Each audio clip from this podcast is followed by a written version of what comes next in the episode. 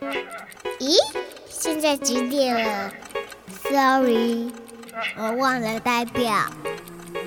我正在等人呢，我正在等一个神秘的人。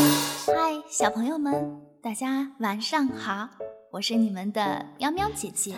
一天没有见到喵喵姐姐了，有没有想喵喵姐姐呀？接下来，喵喵姐姐又要给大家讲故事啦。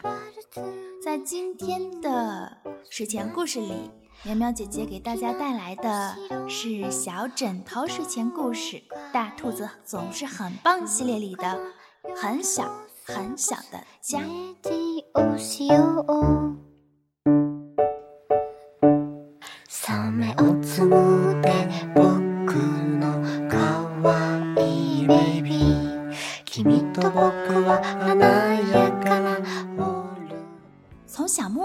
挤进来的小熊，上上下下的打量着兔子的家。哎呦，兔子，你的家实在是太小了！他大叫道：“你瞧，我简直都没办法自由的活动了。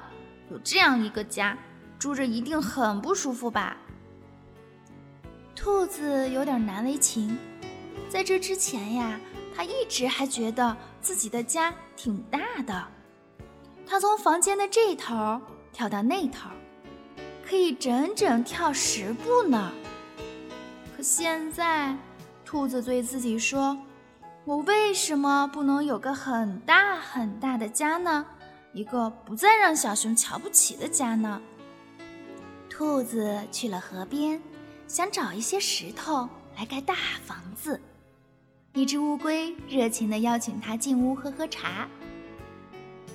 哎呦，乌龟的家实在太小了，坐在椅子上喝茶的时候，兔子都不敢竖起耳朵。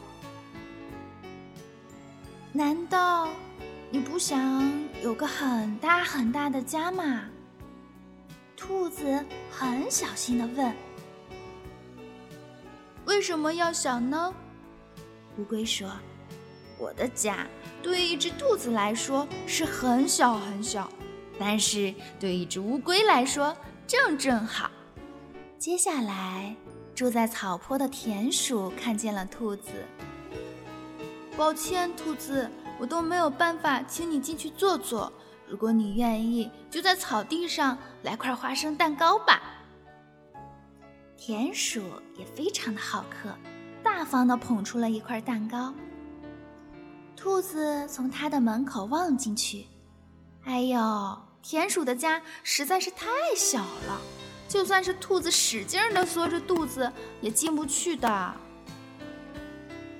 难道你不想有个很大很大的家吗？兔子又问道。为什么要想呢？田鼠说：“我的家对于一只兔子来说是很小很小。”但对于一只田鼠来说，正正好。一只青蛙也跳过来，呱呱呱的凑热闹。我的家也是这样，对兔子来说很小很小，但对青蛙来说正正好。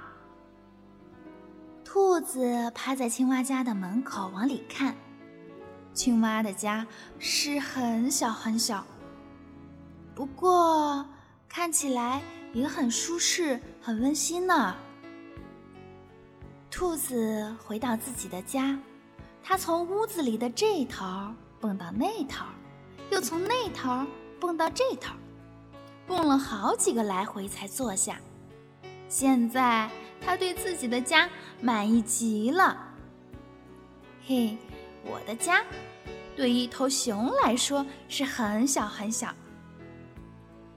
但是对于一只兔子来说，不大不小，正正好。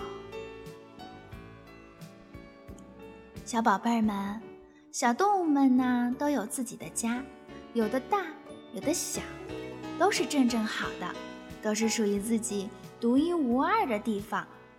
宝贝儿，你喜欢你自己的家吗？今天喵喵姐姐的故事就讲到这里啦，宝贝儿们。晚安。